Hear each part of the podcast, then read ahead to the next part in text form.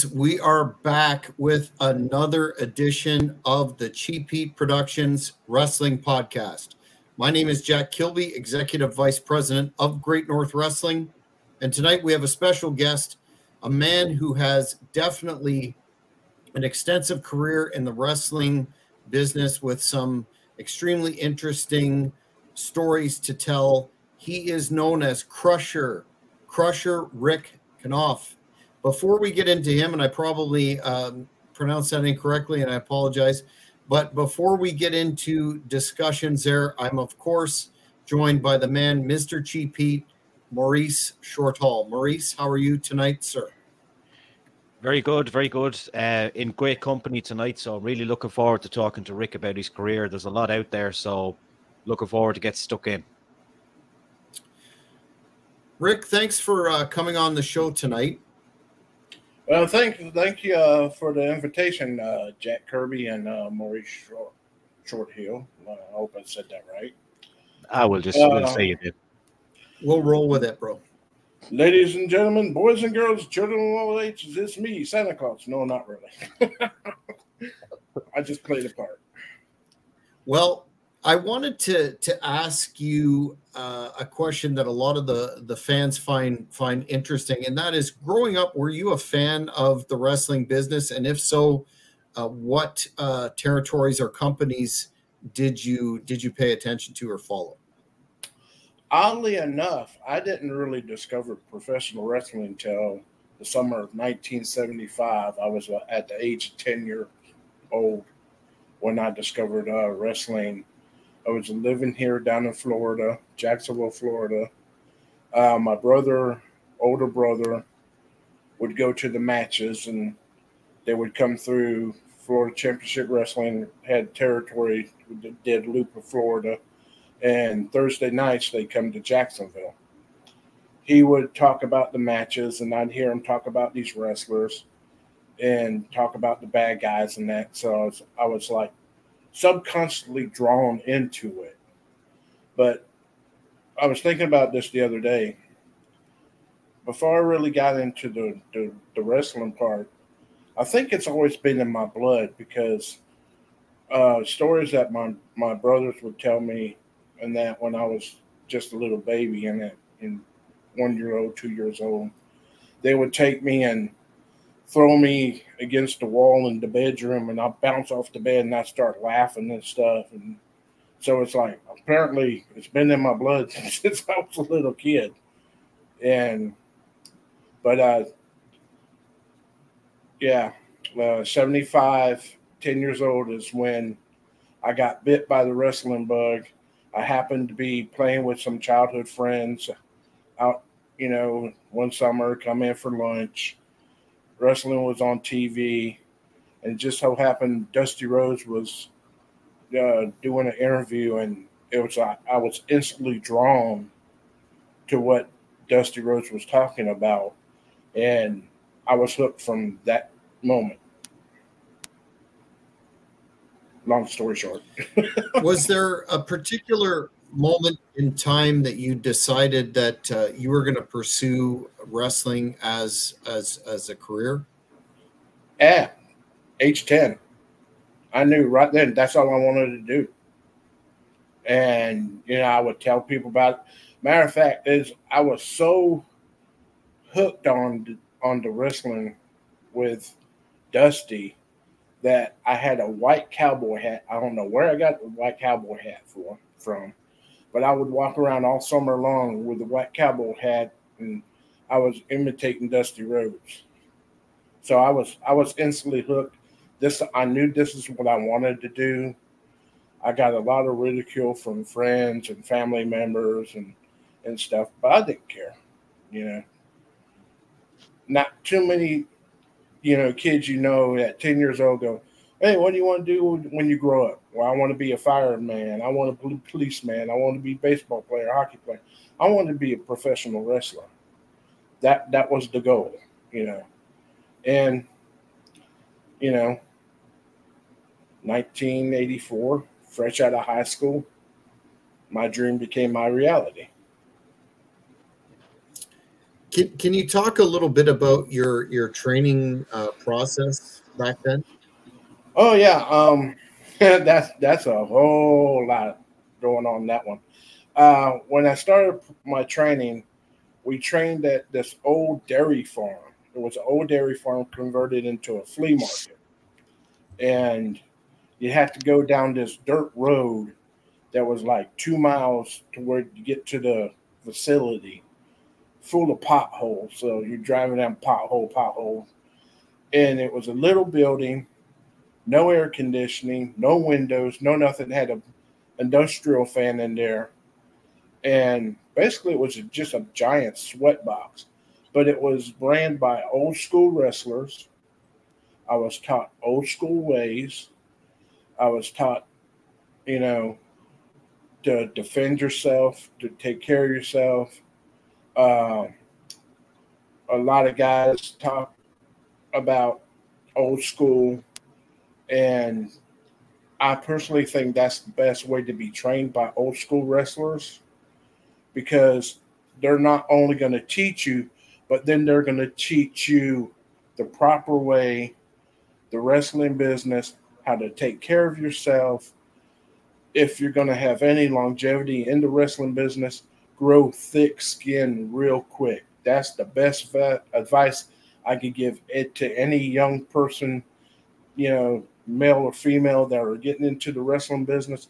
If you want to have any longevity in this wrestling business, you better grow some thick freaking skin real damn quick and in a hurry. Yeah. 1984 then rick you're you're saying like you got your your moment but wrestling was so popular in the states in the 80s like was there anyone that you were looking on the tv screens and you're saying i want to fight that guy was there anyone that you thought i want to get in the ring with him who was your oh, dream opponent oh man there there were so many guys i mean it's like when when i say i was hooked on wrestling i was the ultimate super fan the ultimate mark i had the wrestling magazines i had the wrestling videos. I had, you know, the action figures when the action figures started coming out. I mean, I had posters on my wall, pictures on my wall. I mean, this is all I really wanted to do, you know, and it, it's like I eat, drink, breathe it 24 7. So it, it was like there was nothing else that I wanted to do. But it was yeah the 80s it was it was great and i started my training in that and i was probably a year and a half into the business i went from start i started here in jacksonville florida my career. Then i went up to uh, valdosta georgia was wrestling for a promotion there. And they had the wild samoans come in working with them. I met uh, Afa Sika working for a Jacksonville Independent promotion that I was working with.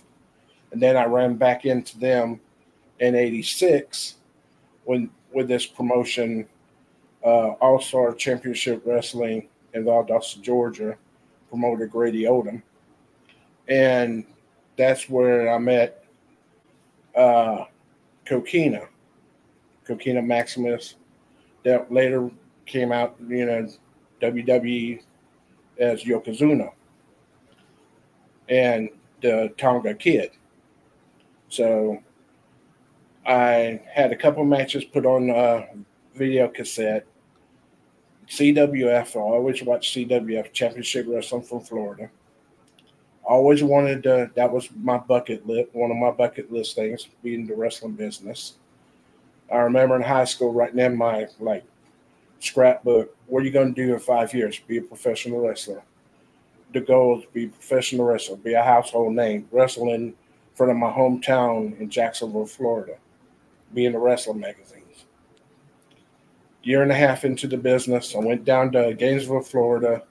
Championship Wrestling from Florida was down there doing a live house show. Bill Dundee, superstar Bill Dundee, was the booker for them at the time. I talked to Bill Dundee, handed him my, my cassette tape. He invited me to come watch the matches. I watched the matches, went back up home to Jacksonville, And probably about three weeks later, I get a phone call. They're inviting me to come down to Tampa, Florida to, to wrestle on TV. So I was very fortunate to be at the right place at the right time. A year and a half into the business is unheard of, really, for a person in, in the indies. I was 19 years old. I was a kid. I mean, I was a kid in a candy store. I mean, it's like this this was the greatest thing going on for me. So it's like that's that's basically how it started. Plus doing indie stuff. You mentioned uh, the CWF territory, one of the last uh, great uh, around, you know, for a bit following the national expansion of WWF. What would you consider your highlights of working that territory? Oh, working for CWF it was, was really great. Uh, this is short. Sadly, it was I got in there right after Eddie Graham had passed away, and everybody knows the story about Eddie Graham committing suicide. So well, you know, we don't have to go into that issue. But uh, it was the territory was still thriving. It was still going on strong. Uh, I was fortunate to be able to wrestle at the very first Eddie Graham Memorial Show in St. Petersburg, Florida. That was one of my highlights. The second highlight came in for 86 87, the summer of 87. Jim Crockett bought out the, the Florida territory. And I was able to wrestle on the 87 Great American Bash Tour in Jacksonville in front of my home hometown crowd. So I wrestled independence in Jacksonville, but this was a major platform working, you know, with all the top guys in, you know, uh, Florida Championship Wrestling, Jim Crockett Promotions. And I got I got a funny story about that. Got a Great American Bash. I actually saved Michael Hayes' life. Okay. The, really? The, yeah. Uh, what was there was this guy that, that wrestled with us back in the day who went by Michael Hayes. And this guy was kind of shady. Uh, we're still sitting in, in the locker rooms and that, and about 25 police officers, JSO police officers, and detectives show up backstage at the Coliseum. And they have a arrest warrant for Michael Hayes. And, you know, I go in there, tell Michael, and say, hey, you, you, cops out here, and, you know, get, say, you got an arrest warrant for you. Michael thought I was, you know, ribbing him, playing a joke. And so he's like, ah, ah, ah, I said, Mike, I said, there's 25 cops, 30 cops out here. What do they want? I said, they got a arrest warrant for you to say the Grand Theft Auto. And he goes, oh, bullshit. So finally we get Michael out there. And I mean, these cops were determined to, to you know, put them in cuffs and that. And there's back and forth, back and forth. And fortunately, one of the uh, motorcycle police officers – was on when we're doing indie stuff, besides me working for the office, was my wrestling manager. And I said, Hey, let, let me see this warrant. And he showed me the warrant. I go, This ain't the Michael Hayes you're looking for. I know this fool. So it's like that Michael Hayes come close to getting the handcuffs slapped on him and being hauled off for grand theft auto. But if, if I wouldn't have, you know, been there to intervene, he would have been sent down to the you know local jail and stuff. So he, he you know we laughed about it. He goes, "Oh, you one brother," and it's like never got that you know IOU paid off. So I'm still looking for Michael Hayes. If that's, if he's that's watching, tremendous. And yeah, I got to give a shout out to my my good friend uh, Bob Cook. I know I watched uh, Bob Cook's uh, podcast, and uh, Bob Bob's hilarious, man probably one of the, the nicest guys in the business.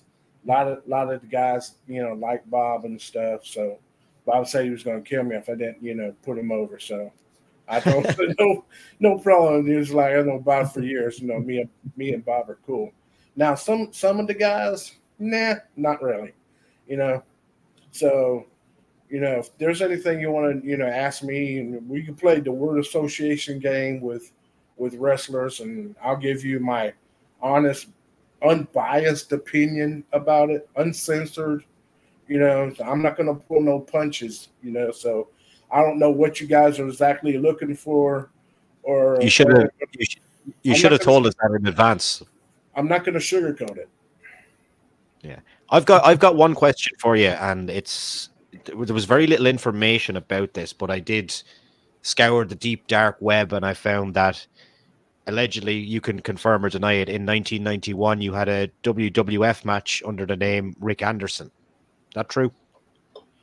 I wrestled as Rick Anderson uh, briefly in 85 86 on the Indies because the promoter that I worked for unfortunately thought by me using the last name Anderson would, you know, draw people in. And I learned very quickly that that was kind of shady. Yeah.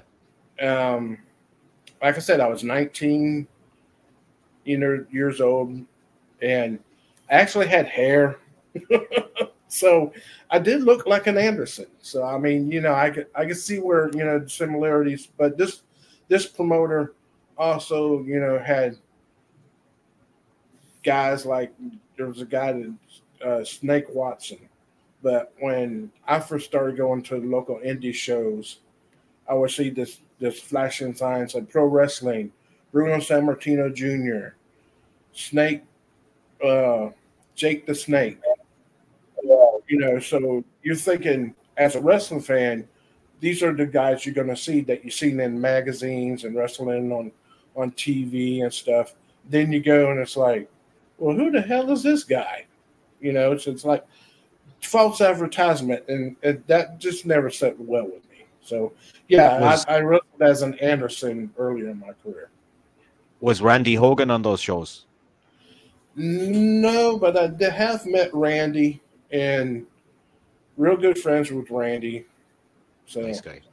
Nice, nice guy. Yeah. So, so Rick, in, in clarification, then, did you ever wrestle a match for the WWF? Uh, no, technically no, but technically yes, because WWF bought out uh, WCW. They have their library. There is a match on it because Bob Cook seen it several different times when it was on the WWE network, and he would he told me about it, and I could never find it. One day I saw it. It was uh, a match that they filmed WCW uh, Saturday night. It was at Jacksonville Coliseum. It was the night that Barry Windham turned heel and joined the Four Horsemen. So that's another that's another highlight of my wrestling career being in the right place at the right time. My match was against Nikita Koloff. Unfortunately, they needed a lot of time to run this angle and and this for for that. So Nikita comes to me and goes, "Hey, we're going to have to cut it short." I said, "Okay." My match lasted probably sixty seconds, but yeah, hey, you know, that's TV. Given given the fact that you were a, a big Dusty fan growing up, uh, did you uh, and Dusty put together the bashes? That was one of his uh, his brain brain children. Did you did you get to meet Big Dust uh, behind the scenes when when you were on uh, the show? Oh yes, as a matter of fact, when when I was down in Florida, Dusty Dusty was there and stuff, and like I said, I I was the oddball. I was the I was the youngest guy around. I was the last guy in the class of '86 that come through uh, championship wrestling from Florida. So I'm in like awe of you know these guys and stuff, and I want to be you know in the locker room taking pictures of guys and taking pictures of Ron Simmons, Pez Whatley, they're all like looking like, who the hell is this big kid, you know, taking pictures back here and that. And I had a homemade uh, ring jacket with my my name on it. it was real janky done, you know. And uh, Ricky and Robert, Rock and Roll Express, were behind me, and they were like trying to read the name. And someone asked me, you know, what what's that say on the back of your shirt? I said, oh, it says Krusher Knopf, you know. So it's like, it is what it is. but yeah, I'm I met Dusty. Uh, got along real well with Dusty. Matter of fact, uh, he had a series of uh, DVDs out, Turnbuckle Memories. I don't know if you guys heard of those. Uh, actually, Dusty handpicked uh, the matches to be put on there, and I'm on two of those DVD, different DVDs. I think there's like 12 volumes. I'm on two different DVDs. Uh, one, me and my late partner Sam Bass were wrestling against the New Zealand Sheep Herders, oh, Butch yeah. Williams and uh, Luke Miller. Well, I probably just said their, their names wrong. Excuse me. Hell of funny guys. They they're in the wrestling. We're in the ring and that, and uh, Butch is, or Luke's trying to get me to laugh, you know, while we're doing stuff, and he goes, "Hey, hey, mate, your dick's hanging out, mate. Your dick's hanging out." Just like, I'm trying not to. I'm trying not to crack up, you know. So it's like, but uh, I met uh, Dusty's son, Dustin, and wrestled against Dustin, and that was that was probably '89 when they tried to revamp the Florida territory. Dusty, uh, Steve Keirn, and another outside party. But uh, yeah, Dust, Dusty, Dusty was like my Michael Jordan, my Babe Ruth. Dusty was my idol. Was there was there anyone Rick that you didn't particularly like facing in the ring, or was there anyone that was a bit too rough with guys back then? Um, unfortunately, I didn't have that problem because I, I wrestled heels and I always wrestled, had to wrestle against the baby faces. Mm-hmm. We all heard, you know, the stories about Big, Big Van Vader. I had uh, the guy that I mentioned earlier, Snake Watson. He wrestled against Vader, and Vader just, you know, tore him up.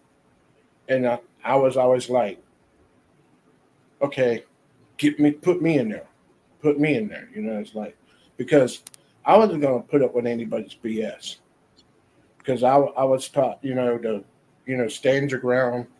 If things got physical, and that it goes back to the training part. You know, the veterans taught you how to defend yourself case stuff went shit went south, you know, quick, fast, and hurry in the ring. So I made no bones about it with any of the guys.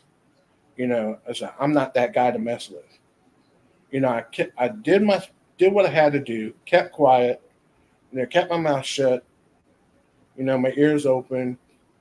We go to the, you know, sat down, you know, did what I had to do after afterwards, sat down, waited till, you know, time to leave, blah, blah, blah. Uh, funny, funny story about that is I was wrestling against Ricky and Robert. I had a, several matches against Ricky and Robert with several different tag team partners and Ricky and Ricky and Robert got it because they were in at that time they were running a feud against Doom for the World Tag Team belts. So you're going to have you know big, you know heel guys against them, and they actually let us work, and we're trained in the wrestling business to work right-handed. Well, I'm left-handed there's only a couple of people that I know in the wrestling business, excuse me, that work left-handed. One was Adrian Street, and the other was Adrian Adonis. I believe Adrian Adonis was. So I work left-handed, and uh, my mentor and trainer, Hallie Wilson, aka Papa Smurf, he uh, told me, "Hey man, you gotta let these guys know that you work left-handed, because if you don't, they're going to think you're trying to shoot on them, you know, in the ring. And so I'm wrestling Ricky, and I'm I'm throwing a left hand punch, and, and Ricky, the next uh, taping I'm doing, I'm in a tag team match against Rick and Scott Steiner. We're outside, you know, talking about stuff, and Ricky casually comes by, walking past us, and goes, "Hey, watch out for brother's left. Put it's got a cut kick like a mule." And Scott Steiner goes, "What?" He goes, "Yeah, watch out for his left." So Scott goes, "Let me see you throw a punch." I say, "For real?" He goes, "Yeah."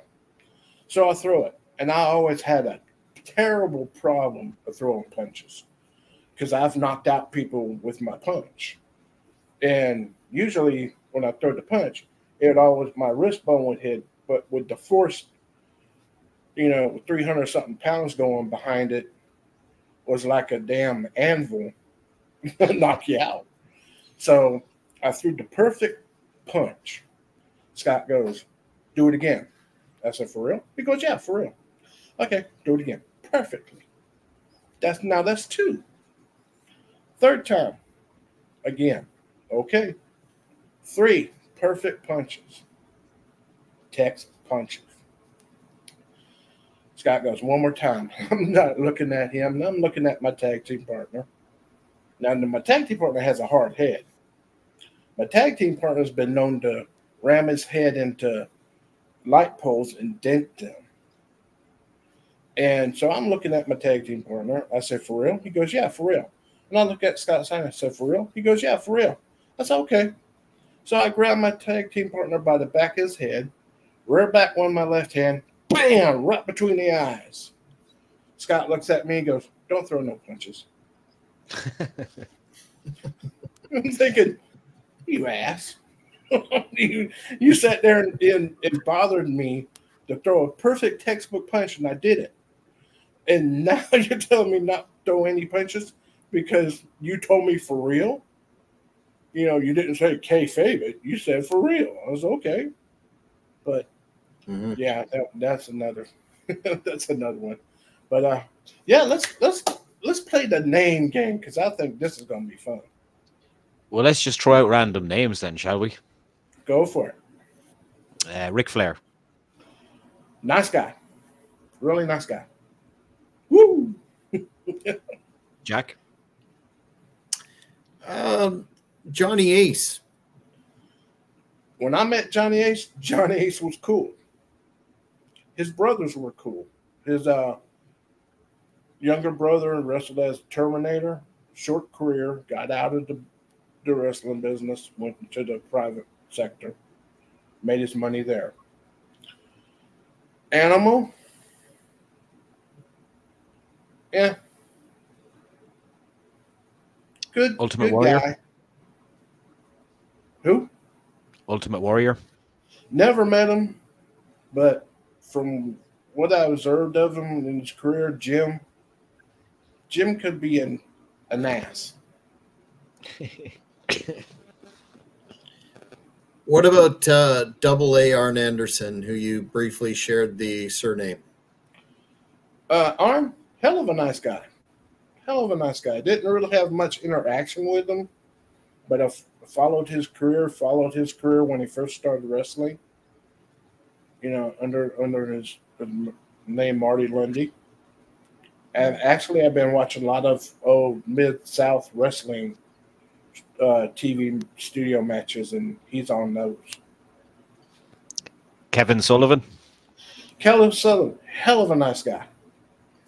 Kevin was probably one of the two guys that uh, really took me under his wing and tried to like properly mentor me when I was wrestling for Florida Championship Wrestling. Uh, that him and uh, Sir Oliver Humperdink were were really nice to me. I mean, like I like I said, I was just a kid back then, you know, in in the late '80s. You know, so I, I was kind of like awkward. I was, you know, over six foot, over 300 pounds. Uh, there was an angle that Kevin was going to be uh, doing, Army of Darkness. uh, there was this guy that uh, his name was uh, Randy. I can't remember his last name, but he was always trying to get into the, the down there in the office of Florida Championship Wrestling, but could never get through the front door. So I basically told him we bumped into each other on an indie show. I told him what I did, so he went and did that.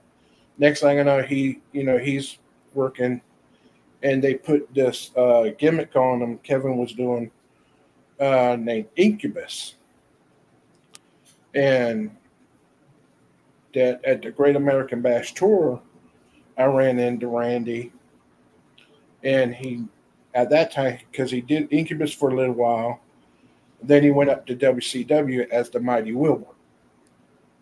I don't know if you guys remember remember Mighty yes. Wilbur. I think uh, Tommy Angel might have talked about about that, and I was talking to Randy, and goes, Randy goes, "Hey man, I want to talk to you." I said, "Okay." So he pulled me off to the side. He goes, "Hey man, I want to thank you." I said, "For what?"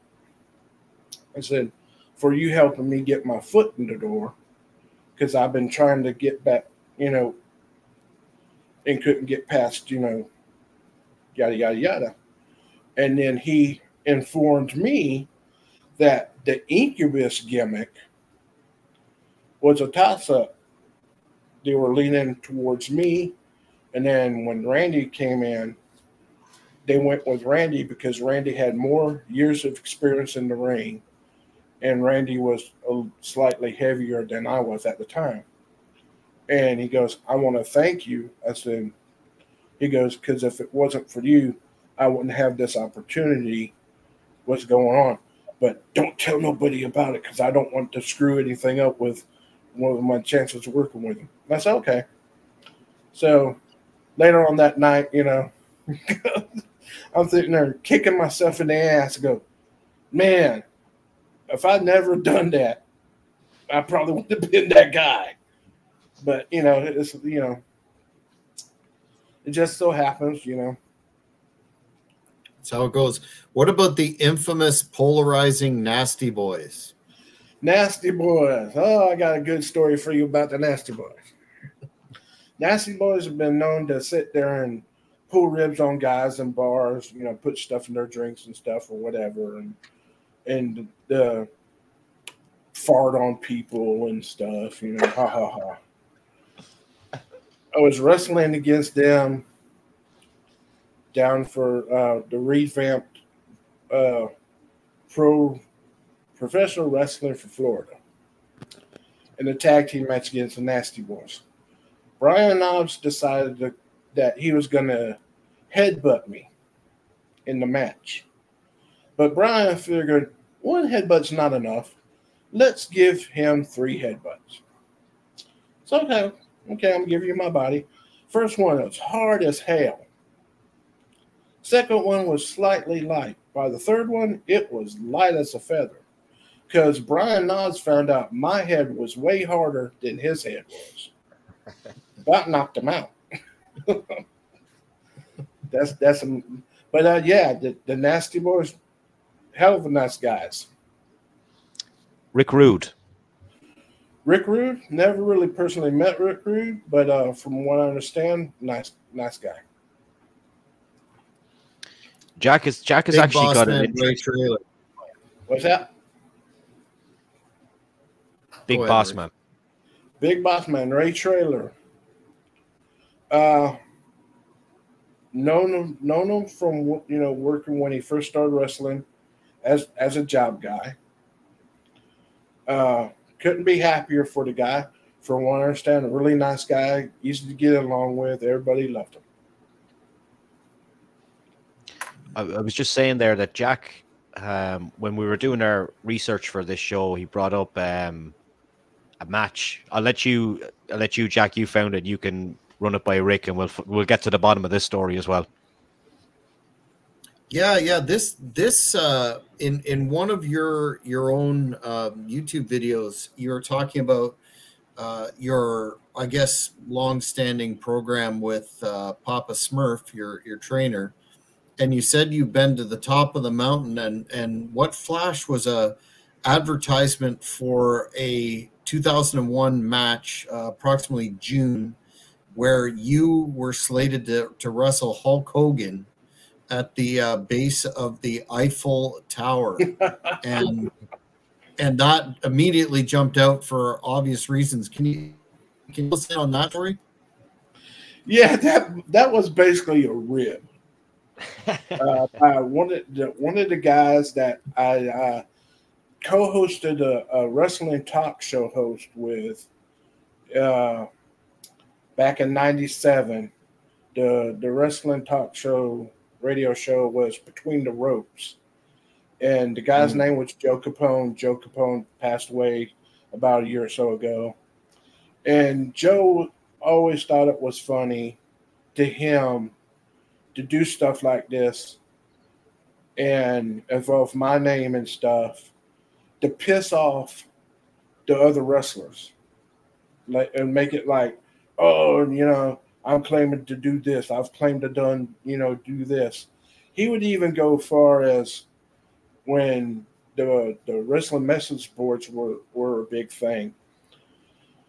Uh, go on the Florida wrestling boards using my name to piss off all the other guys down in Florida where everybody wanted to kick my ass. But you know, my my philosophy was, hey, let's go, let's dance, because I'm not that guy to mess with. You're not saying that you know I wouldn't walk away with bruises or whatever, but they would have known I was there. Did you ever get to meet Hulk then over the years? Back to the name game. Uh, mm, yes, once. Uh, this was back in late 80, 87. Might have been 87, 88, 89, around that frame when uh, WWE started WWF back then We were running shows. They came through Florida, they came to Jacksonville, and I was backstage, you know, with them. Met Hogan, uh, Jay uh, Strongbow, George Animal Steele, uh, the British Bulldogs. Uh, matter of fact, I went and did a. Uh, they wanted uh, some coffee in British, and Davey Boy Smith goes, hey man, can you go get us some coffee? I was like, sure, I'll get you some coffee. So I, you know, went to concession, got the coffee, and brought it back. And they had an elevator that you could ride up and then back down to the lower level where the locker rooms were. So I'm coming back with her coffee, getting the elevator, and just so happened Randy Savage and Miss Elizabeth were in the elevator. So it's like I'm not expecting anybody to be in the elevator doors open. There they are, and it's like, okay, cool. Uh, I get in there. We all heard stories about how Randy was possessive and jealous and protective over Elizabeth. No, I'm sorry. You know, she is fine. you know, and she got if you if you're a red blooded American male, you got eyeballs that are working, and your blood's pumping, you're just like, there you see Elizabeth. But it's like my whole time, and I'm sitting there holding this tray of coffee. It's like, don't look at her. Don't look at her. Keep your eyes forward. Because it's like I can just I can just feel, you know, Randy's eyes on the back of my head. Don't you be looking at my woman. so it's like but uh and it was it was cool, you know, being being around the guys and, and stuff. How does how does one end up then? You said you never technically wrestle for them, but how does one end up then backstage making these guys coffees? Um, well, basically, you know, it's it's like you know, I being wrestling for Florida Championship Wrestling, I got to know the the the guy that was at the door, so it's like you know, it's like you see me there before, so it's like go backstage and, and stuff and just basically, you know, stay out the guys' ways, but you know, kind of like intermingle with with them and stuff, and you know, introduce myself. So they they knew I was a wrestler. but uh, it's like, you know, I had no problem, you know, being the gopher for them because I knew they couldn't go get the stuff. So Yeah. I I I had no problem with it. Were you in the hope of maybe getting an opportunity through that for the company then? Um, if it happened, it happened. If not, you know, I was I was cool. You know, it, it was like because I was one I was I was one of the boys. So and and that's that's the way I looked. That's the way I looked at it. That's the way I played it. I didn't try to you know suck up on them and you know overstep my bounds with them and and mark out for them and like oh my god oh my god you're so so and so funny the funny thing was when I first went down to Florida, me and my tag team partner are sitting. We get there early because I, I was taught to get to the arena early, and I would travel with uh, the Smurfs to towns and that. We would always get there a couple hours early. So we're sitting in there, and we're putting on our ring gear. In walks uh, Blackjack Mulligan my tag team partners, one of my tag team partners, favorite wrestling.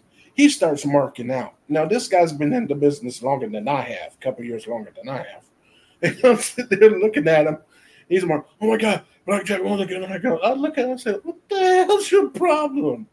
I said, man, he's just like us, man. He puts his pants on one leg at a time, just like we do. And Mhm. you know, it's like I thought it was hilarious that you know this guy's sitting there marking out, and it's like, dude, I'm supposed, I should be the one marking out, you know, but you're you're you're sitting there freaking out, and we're just sitting there, and then Terry Funk comes downstairs, and let's see if I could do this justice for for Bob Cook. He goes, Terry Funk goes, hey, yo, man, if I sit down there and dress with you, these guys upstairs are assholes. so it's like, okay, like you know, Terry Funk just sat down and talked with us and stuff, and you know, shared a little bit of knowledge with them, and treated us like we were equals. You know, like you know, like not treating us like we're a bunch of you know idiots and you know job guys, and that's another thing. Job guy. A lot of guys in the business don't like the word. Yep. Barry Horowitz hates the word. Bob Cook's not really too keen on the word job guy. Me, the word job guy never bothered me. Because that was my job to put the the superstars over. So I wore the word job guy like a badge of courage. Hmm. So it, it never bothered me. I think a lot of the I think a lot of the problems is Rick just to cut across you. It's like when guys from outside the business are critical of wrestlers and refer to them as job guys when Oh, they've yeah. never stepped in the ring. That's that's I think the the issue a lot of wrestlers have. Oh yeah, most definitely. And and and the thing about it is, unless you've been in the business, unless you've put on a pair of tights, pair of wrestling boots, stepped through the ropes, taken bumps, what gives you the right to sit there and criticize what we do in the damn ring? You can sit there and have opinion all you want. That's your freedom of choice. But unless you lived a lifestyle, took bumps, bled sweat, gone through the heartbreaks of the business, you could be an armchair quarterback all you want. I can sit there and, and NASCAR. I don't get NASCAR. You want to press me, go left. You know, go against the grain. You know, I don't sit there and, and sitting there and go, oh, uh, NHL sucks. I don't care about NHL. But it's like, I'm not going to say, oh, plastic surgeon. I could do that. No, you can't. It's not for everybody. Mhm. Well, So- before I ask you a, a question related to uh, job guys or whatever term you put on it, I wanted to just briefly go back to um, a match you had with the Rock and Roll Express with a partner by the name of uh, Death Row. And what jumped out, yeah, what jumped out to me about that match, not only how good it was and how you made them look like a million bucks, but Jim Ross on commentary, perhaps, you know, arguably the best to ever do it, or one definitely in that conversation. He put over your size and your strength and how it was a, uh, you know, a momentous task for the rock and roll. It seemed to me beyond what was required to, you know, emphasize the the big men versus smaller men deal. Just wondering, were you surprised by that? And was there ever any plans for for you guys to be, um, you know, uh, a more of a tag team, given that how he put you over really strong? Um, actually, when I first saw them saw the match, I was shocked how Jim Ross actually put me over. Um, it felt good to be honest with you. Um, Death Row, his real name's Rosie. He's he's passed away now, but hell of a nice guy. By looking at him, he's intimidating as hell. Would would scare the shit out of you. Of course, I scared the shit out of a lot of people myself. but oh, hold up, don't crack up there, Maurice. You know, I might have to come over there and get you. Head but uh, uh, yeah, me and me and Rosie had good chemistry together. Um, I would have loved to, you know, ran a program with him as a tag team partner.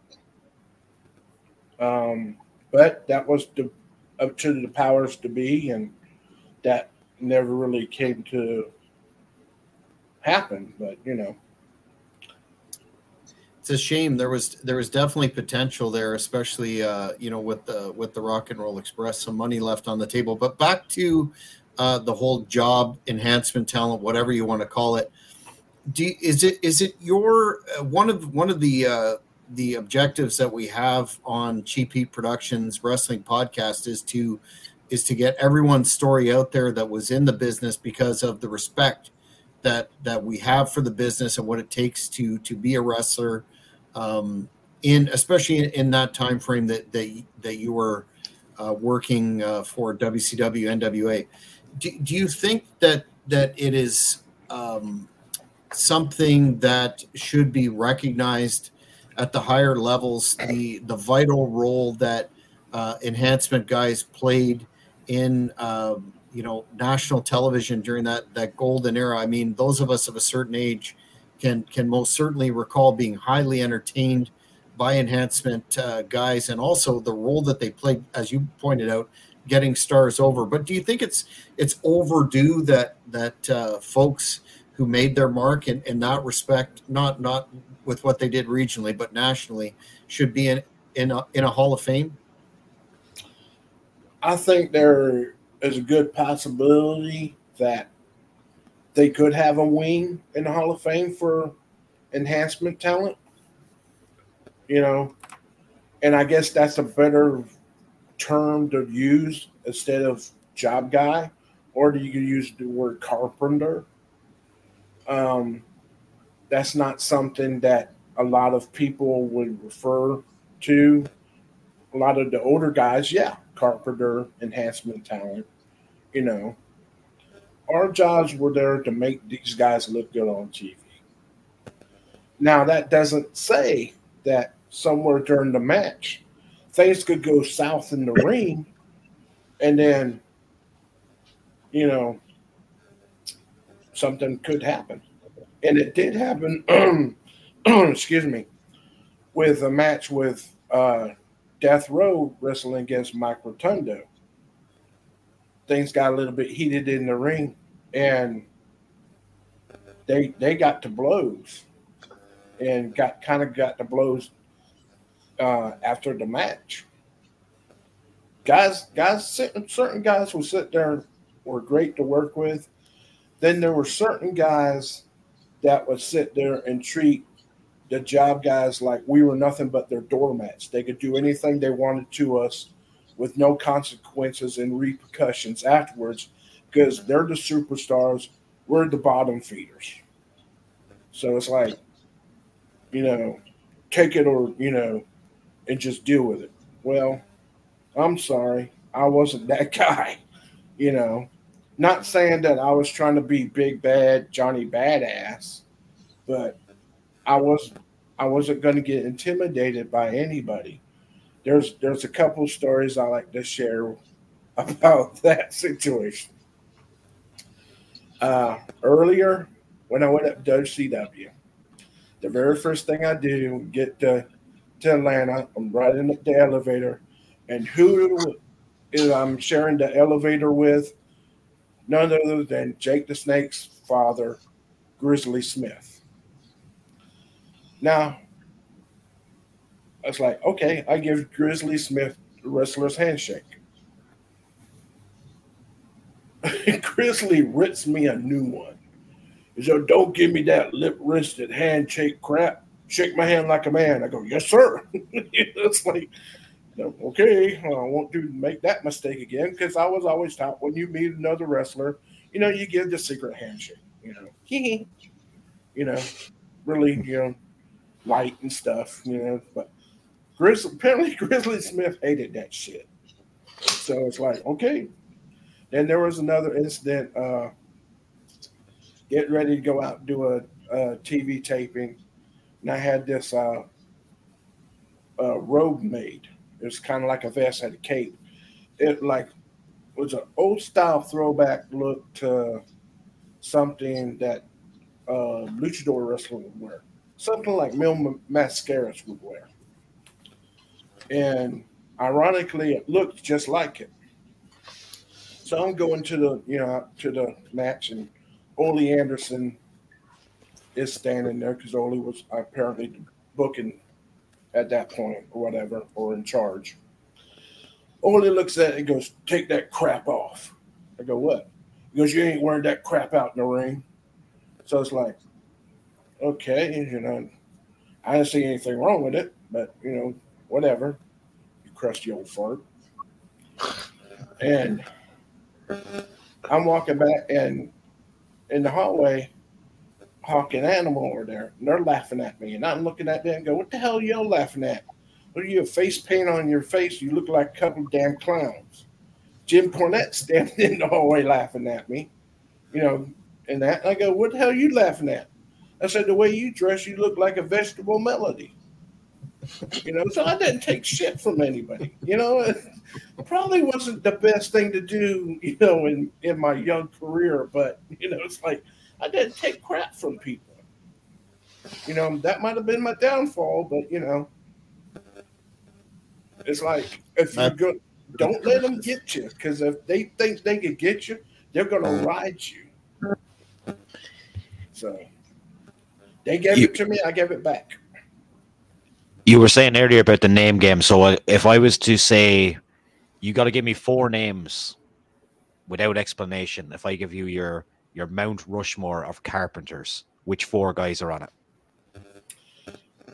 Mm, okay, let me roll that one over. First two right out the gate George South, Bob Cook. Uh, next two.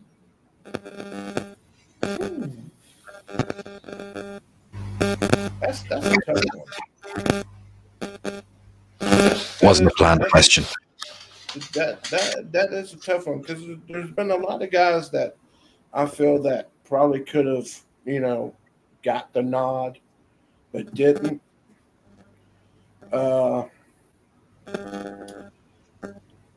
hmm.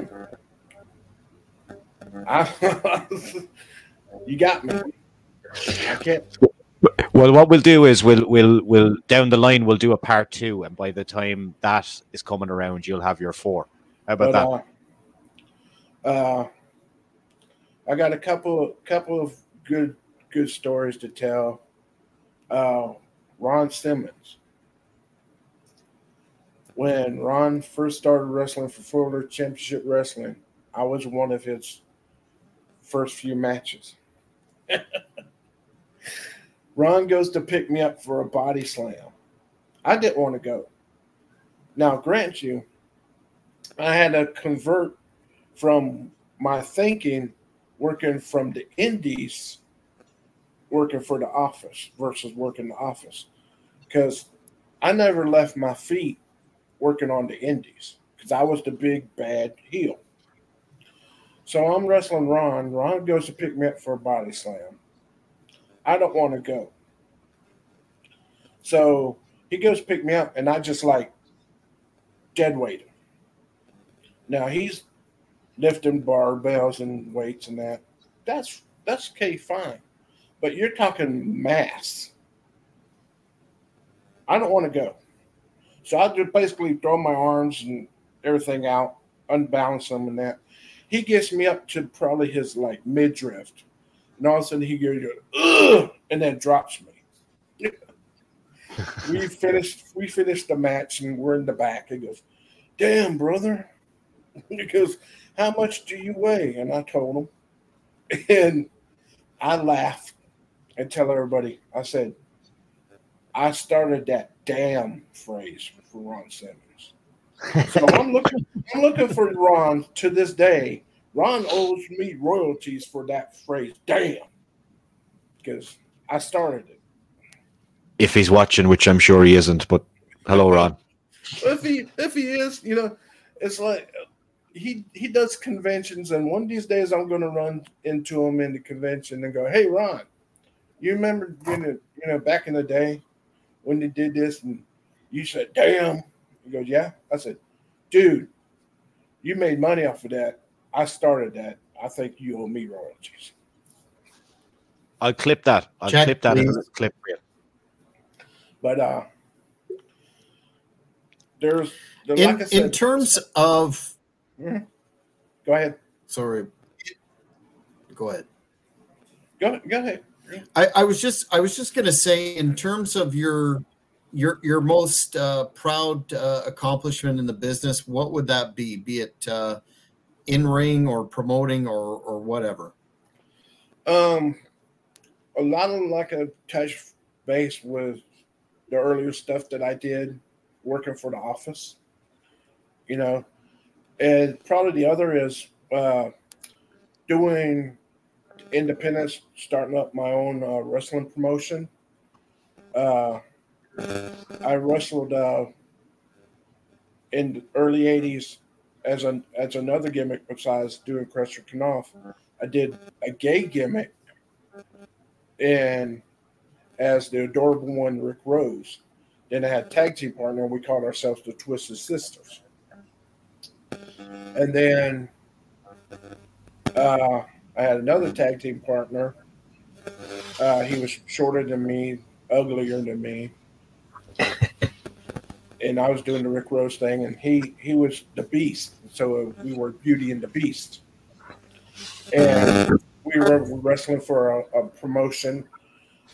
Particularly didn't care for how things were being run, especially by guys that were supposed to be in charge of stuff, booking the stuff, and they're to calling the shots. We particularly didn't care. At this time, I've been doing this longer than anybody else, so it's kind of hard for me to keep my mouth shut. I was very, very opinionated. So it's like, you know, I said, why don't we just start up our own own thing? So in '97, we started up Insane Wrestling Alliance and ran promoted shows. And that that was probably a highlight. The other highlights were uh, me doing two different wrestling talk shows, one radio show, and then I did a blog uh, blog talk radio show uh, Krusher's Classic Map Memories. Did, did interviews with a few different wrestlers. So those those were my highlights. Uh, now my low low points in the business. The last time I worked for WCW was probably one of the low lights. And the last match I had was against Brian Pillman. Now, there's a lot of guys that sit there and praise Brian Pillman. Steve Austin has nothing bad to say about Brian Pillman. Good buddy, pal, great. No, Brian Pillman was a dick. He was an asshole. I was in a match with him, and he did his his thing was do it like a spinning savate kick. He hits me with it, and out the corner of my eye, I'm gonna I'm I want to sell for him. I want to do business, and I want to take this big bump, and make it look good. Out the corner of my eye, when I'm starting to go back, take the bump, I noticed the ring ropes behind me. And from my vision, it looked like they were closer than what they were. So I didn't take the full bump. I kind of like took a knee. Pissed Brian off. Didn't like it. Because I guess in his mind, I was making him look bad. So we do the match. He goes for the finish. He comes off with the the flying body press off the top rope, top turnbuckle. Hits the guy, usually hits the guy in the chest. No, me, he hits me in the face. I catch him. I laugh at him and then take the bump. Pisses him off even more. We get back to the back. He starts cursing me out. Now, my thing is, if you want to curse me out, ridicule me, whatever, pull me to the side, go for it. I got tough skin, I could take it. His thing was he did it in front of the boys, the other the other job guys and stuff. That started a big no no. I went to Jody Hamilton, assassin, sitting in the gorilla position. I asked Jody, I said, Jody, how was the match? Jody gave me a thumbs up. That's all I was ever concerned about. Be in the ring, you might not like what happened. My concern was of the the man in charge in the gorilla position, yes, no, indifferent. Now, if it would have been that bad, Jody chewing my ass out, I would have took, you know, the, the, the, the verbal, you know, reprimand. Jody give me thumbs up. Brian continues to rant and rave about it. Sets me off. I mean, I go into a tirade and I start cursing.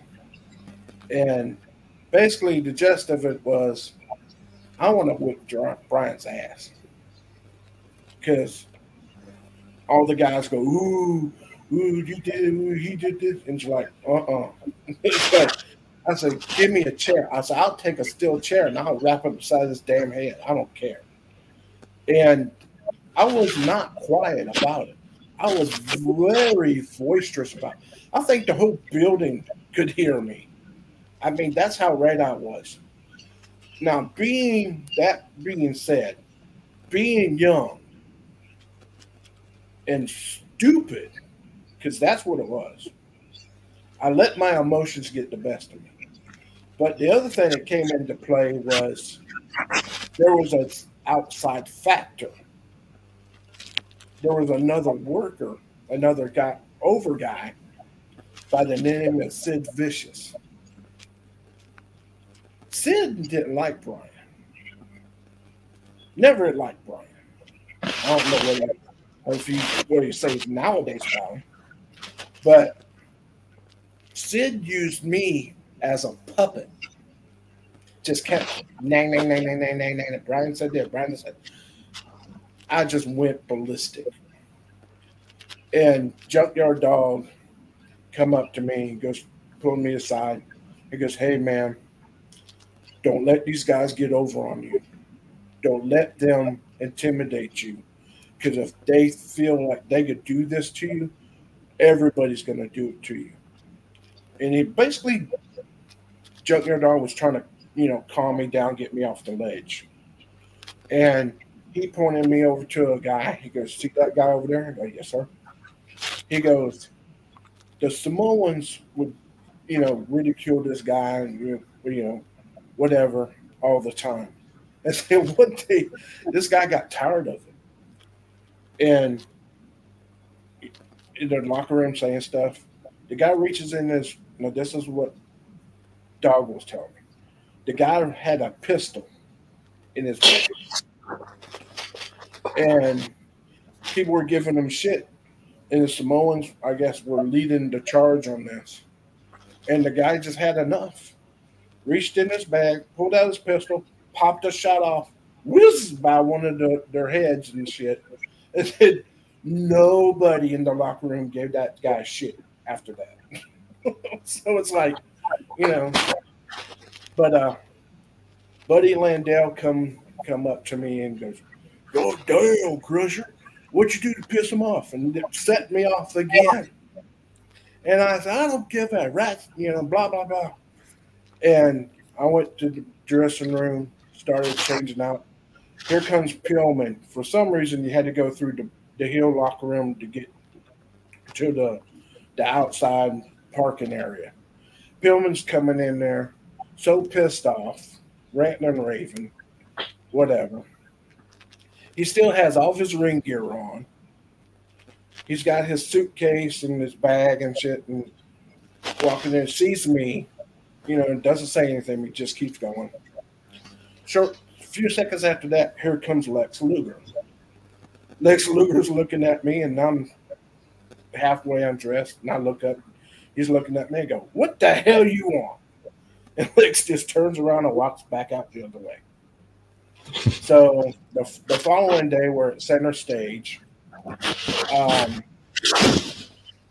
get a phone call. I'm in there getting ready to, I'm dressing and stuff. Phone rings. Kevin Sullivan answers the phone. I believe it was Kevin Sullivan. Apparently, it's Brian Pillman on the other end, refusing to come in to the locker room if I'm in the locker room. Now, why are you afraid to come in the locker room? Is it because you pissed me off so badly that everybody told you the next time I saw you, I was going to be in to kick your ass? We were going to fight? Could that be the reason? So, Pillman got his way. Kevin walked up to me and said, Hey, you know, you you can't be here. Pillman's refusing to come in here. So I said, what about you know me? He said, you got to have to go sit up in the stands. He said, don't worry, you still get paid for you know your time and stuff. I said, but you can't be in here. And unfortunately, that was the last time I worked for WCW. So that was like the rise and fall of working for WCW. Fucking hell. But uh, like, like I said, I, am not gonna I'm not gonna sit there and sugarcoat none of the, this guy. A lot of the guys I got along with, the only two guys I can really think of that I have made it had major issues with, one was Pillman, the other one was Brett Wayne Sawyer, Buzz Sawyer's little brother. Yeah. this goes back to the second version of the Florida uh, down in Tampa. I was in a, a tag team match Think it was uh, me and Dustin Rhodes against him and uh, guy named Jimmy Backlund wrestled later on as Jimmy Del Ray one half of the Heavenly Bodies. I'm giving you my body.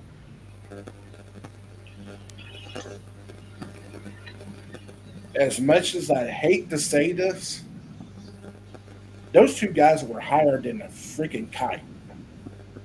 They were drugged out, pilled up, whatever the hell they were doing. They took it upon themselves to try to rip my head off. I did business because I knew I knew Jimmy from back when I first started wrestling. We worked on, on the same independent shows and promotion. So I kind of like looked over it, but I didn't appreciate it. We get into the back. Unknowns to me that there is a promoter visiting. I think he was from Hawaii. And we get back into the locker back into the locker room and. I'm I'm fuming. And Brett Sawyer is standing behind guys like you know that the Looney Tune cartoon where you got the that big massive pit bulldog, and they got the little yap yap dog, go yap yap yap yap yap yap yap behind them. You know, like I got my ball, I got my bodyguard. I can talk shit if I want to. You ain't nothing you can do. That's what Brett was doing, and it's like, dude, yeah, I want I wanted to rip their hands off, but those are basically the only two I can really think of that I had any major issue with. Well, that's not a that's not a bad average at all. Rick, you've been very generous with your time tonight. I foresee a part two in the future, Definitely. but in the meantime, where can all the fans keep up with you on social media, sir? Um, they can look me up on uh, Facebook, Rick Knopf. Uh, also, my uh, wrestling promotion, Insane Wrestling Alliance, Facebook. Uh, Twitter is at IWA of Florida. Then uh, Instagram is at IWA of Florida. Uh, anybody's, you know, welcome to hit me up on any of those. Uh, I really appreciate the opportunity uh, coming on the show. Um, Pleasure's very- ours. Thank you very much for having me, and I would love to come back and do it again. Quick shout out to my my good friend Bob Cook. You know, hope I was entertained. Probably not as entertaining as funny as Bob was. Uh, and for for all the for all the guys that were listening, because I'm telling them a lot about what's going on. Uh, a friend uh, on Facebook. His name's Richard over in England. Give a shout out to him.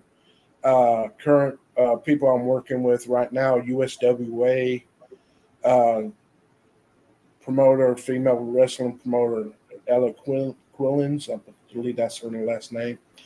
Uh, just recently, uh, this past October, I was inducted into the Jacksonville Wrestling Hall of Fame Congrats. which was a real tremendous honor because I went into it with my mentor friend Hallie Wilson, aka Papa Smurf. I started my wrestling career in Jacksonville, so that was a big highlight for me to be inducted to Jacksonville uh, Wrestling Hall of Fame, along with a couple other guys that I worked with and stuff, and also uh, Don Curtis was inducted in into the the Jacksonville Wrestling Hall of Fame. Matter of fact, USWA has a show uh, January 13th. It'll be the sixth annual uh, Don Curtis Memorial Cup show. So look forward to doing stuff with them. Got a few things going on in 2024. See see what happens, but I would I greatly appreciate you guys reaching out to me to you know be part of this podcast show. I, I enjoyed myself. I hope you know my s- stuff was informative for you guys and stuff. And I would love to come back and do it again if you would have me. We will have you, and I've actually just thought of a very interesting concept for the show, which we'll talk about off air. So I have an idea. Got an Okay. idea. I'm I'm down. I, Well, I- well, Rick, once again, thank you very much for for your time, and we'll definitely be in touch. And fans, that is it for this edition of the Cheap Heat Productions Wrestling Podcast. Thank you for viewing, and if you haven't, click subscribe on that button to keep up to date with all the content we have coming in 2024. And we will talk to you soon. Take care, everybody.